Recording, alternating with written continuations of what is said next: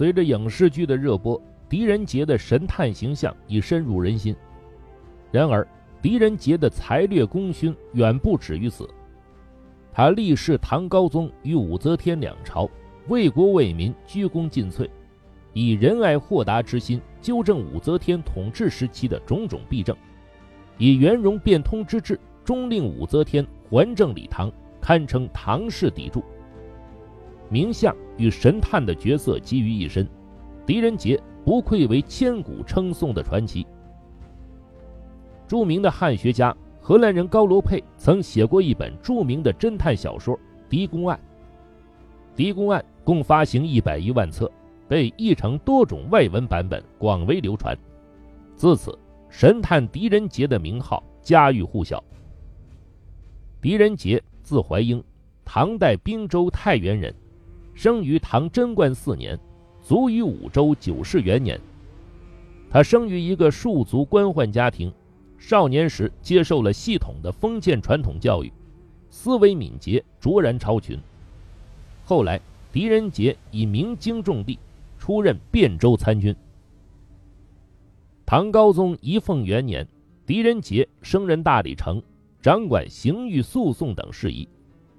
他上任后，明辨是非，秉公执法，一年中解决了大量的奇案冤案。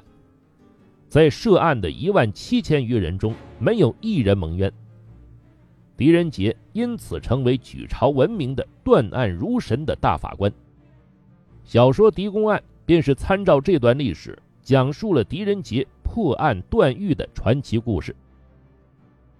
据记载，狄仁杰断案以平术著称。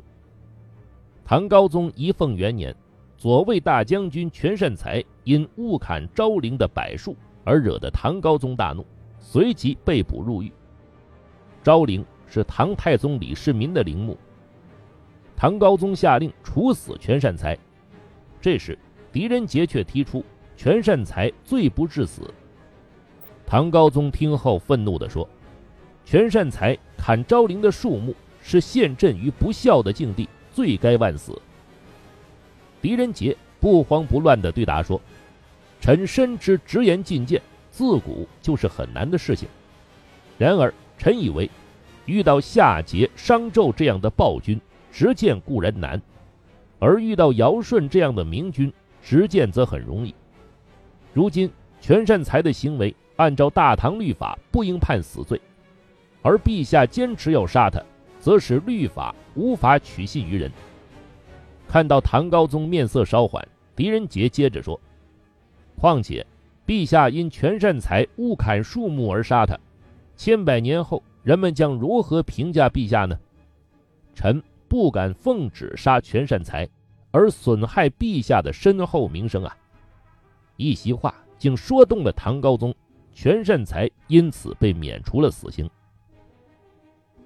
唐高宗调录元年，狄仁杰出任侍御史，负责审讯弹劾官员的案件。当时的司农卿韦弘基正奉命建造宿宇、高山、上阳等宫殿，他极尽奢华之能事，将这几座宫殿修得气势宏伟、富丽堂皇。狄仁杰认为此举将引导君王追求奢靡之风，上书弹劾韦弘基，唐高宗奏准将其免职。左司郎中王本立深得高宗宠信，平日飞扬跋扈。朝臣敢怒而不敢言。狄仁杰毫不畏惧地站出来揭露王本立的罪行，并上书请高宗依法处置。得知高宗想要宽赦王本立，狄仁杰立即劝谏道：“朝中即使英才不多，难道缺少王本立之流吗？陛下何苦为了一个获罪的王本立而曲解国法呢？”后来，王本立终被定罪。狄仁杰执掌刑狱的数年内，执法明理，伸张正义，使司法的风气肃然。他惩治了不少恶人，也平息了无数冤案，成为深受百姓拥戴的断案神探。老子云：“圣人无常心，以百姓心为心。”后人常引用这句话来赞誉狄仁杰。狄仁杰为官数十载，始终勤政为民，心怀仁爱。体恤民间疾苦。他不畏权贵，甚至敢于扶逆圣意，拯救了不少无辜的百姓。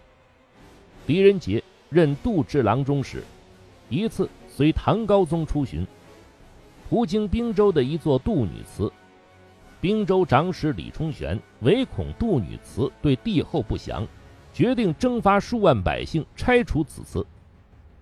狄仁杰听后立即反对，并说：“天子出行。”有千乘万骑相随，风雨清晨洒到，何须担忧杜女之害？就这样，狄仁杰使滨州数万百姓免于赋役。唐高宗闻知此事，连称狄仁杰真大丈夫矣。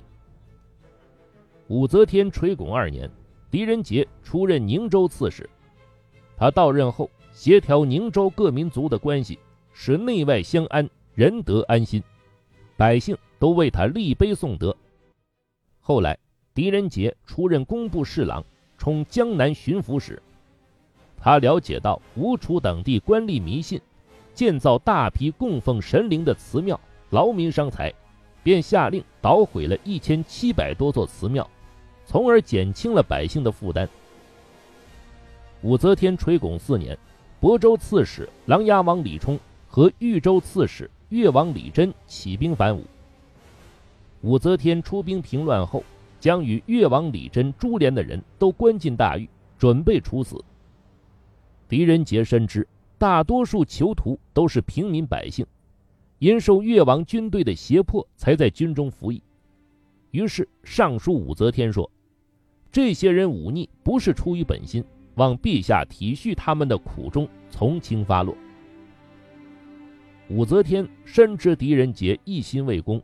便采纳了他的建议，将这批囚徒改判流放。这批囚徒在流放途中，经过狄仁杰曾任官的宁州时，与当地百姓一同伏在为狄仁杰所立的德政碑前，痛哭失声，感怀其恩德。越王兵败后，狄仁杰被任命为豫州刺史。当时的宰相张光甫平定越王叛乱有功。他手下的将士自恃功高，四处屠杀降卒以邀战功，还向狄仁杰大肆勒索。狄仁杰当面怒斥张光甫说：“祸乱河南的原本只有李真一人，如今死了一个李真，却又生出千万个李真。”张光辅不解地问：“此话何意？”狄仁杰说：“你领兵三十万讨伐李真。”豫州百姓听闻唐军来到，都出城投降，你却放任士兵杀害降卒，无辜之人尸横遍野，这不是比千万个李真祸害更甚吗？狄仁杰越发激动地说：“我若有尚方宝剑在手，恨不得架在你的脖子上。”张光甫哑口无言，却怒火中烧。不久后。张光甫参奏狄仁杰枉自尊大，以下犯上，致使狄仁杰被贬为富州刺史，后来又降为洛州司马。武则天晚年崇信佛教，大兴佛寺。九世元年，武则天想要修造浮屠大像，需耗费钱财数百万，动用无数百姓服劳役。狄仁杰上奏说，佛教以慈悲为怀。如果劳民伤财做表面修饰，便背离了佛教的宗旨。如今边境尚未安定，水旱灾害频发，倘若虚耗官银，万一一方有难，将如何解救呢？武则天接受了狄仁杰的劝诫，将修佛像一事作罢。狄仁杰一心为公，仗义直言，是唐朝有名的正臣。然而。他又不仅仅是个直来直去、意气用事的臣子，在武则天这样嗜杀残暴的女皇身边为官，需要极强的应变能力和极高的政治智慧。狄仁杰恰恰做到了这一点。天寿二年，狄仁杰被武则天召回朝中，出任宰相。武则天对狄仁杰说：“你任豫州刺史时政绩卓著，后来却被贬官。”是因为有人在我面前进谗言，你知道是谁吗？狄仁杰说：“陛下如果认为臣有过错，臣必当改正；如果认为臣没有过错，那就是臣的大幸。臣不知道进言之人是谁，但既然同朝为官，请陛下不要告诉臣他的名字。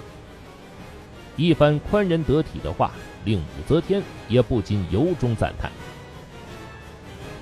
同年，由于武则天大兴酷吏、鼓动告密之风，武则天的侄子觊觎皇位的武承嗣趁机勾结酷吏来俊臣，诬陷狄仁杰，欲除去阻碍自己争位的心头大患。狄仁杰被以谋反罪打入大牢，接受来俊臣的审讯。来俊臣明知狄仁杰蒙冤，已经预备动用大刑令他认罪，谁知。来俊臣刚问一句：“狄仁杰，你可知罪？”狄仁杰便应声而答：“武士见的是大周，我是大唐旧臣，确实参与了谋反，甘心被诛。”来俊臣得到供状，喜出望外，便把狄仁杰收监，只等最后行刑了。狄仁杰为何不合常理的急着认罪呢？因为他对大唐律法和判官心理了若指掌。首先，大唐律法规定，一经讯问便认罪伏法的人可以免于死刑。狄仁杰急着认罪，至少保住了性命，为申冤赢得了时间。其次，认罪后就不必受刑，狄仁杰不仅避免了皮肉之苦，更重要的是避免了像很多忠正之臣一样。在狱中被折磨致死的悲剧。再次，他断案无数，对判官的心理非常了解，因而深知一旦犯人认罪，判官便会放松警惕，他也就有了自救的机会。于是，狄仁杰在这天晚上秘密写了诉状，将冤情陈述于其中，缝在棉衣内侧。然后，他叫来一个名叫王德寿的判官，对他说。近日天气炎热，请托家人为我去掉棉花，做成单衣拿回来穿吧。王德寿并未起疑心，反而劝说狄仁杰供认与另一位大臣杨之柔同谋，以减轻自己的罪行。狄仁杰坚决不认，用头撞击柱子，血流满面，并说：“倘若我狄仁杰做出这等事，当天诛地灭。”王德寿大惊失色。慌忙拿起棉衣，直奔狄府。狄仁杰的儿子拆开棉衣，看到诉状后，面见武则天为其父申冤。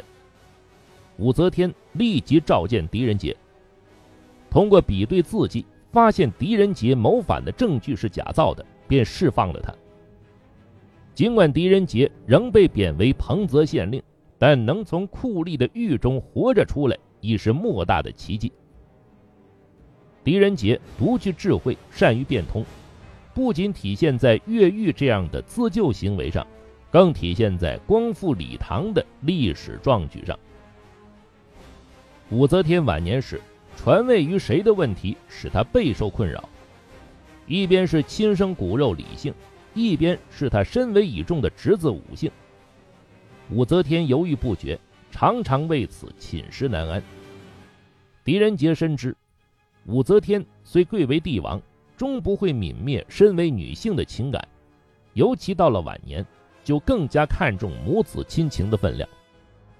一天，狄仁杰对武则天说：“陛下，立亲生儿子为嗣，您可以千秋万岁供奉于太庙，成绩无穷；而立侄子为嗣，则从未听说过有在太庙中供奉姑母的事情。”骨肉至亲与外侄相比，孰亲孰疏？相信陛下自有胜断。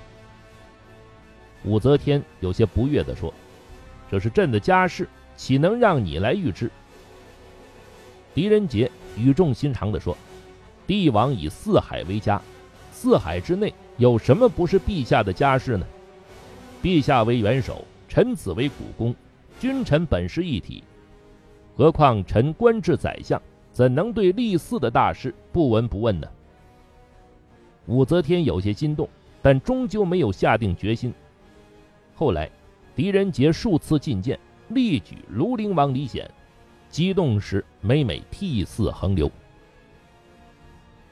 武则天晚年宠信两个男宠，名叫张昌宗和张易之。两人虽红极一时，但也不免担忧武皇帝死后自己的前途和命运。他们深知狄仁杰德高望重，便向他咨询永保富贵的方法。狄仁杰说：“为今之计，你们应当力劝陛下迎接庐陵王李显入宫，立为太子，这样你们就立下了大功。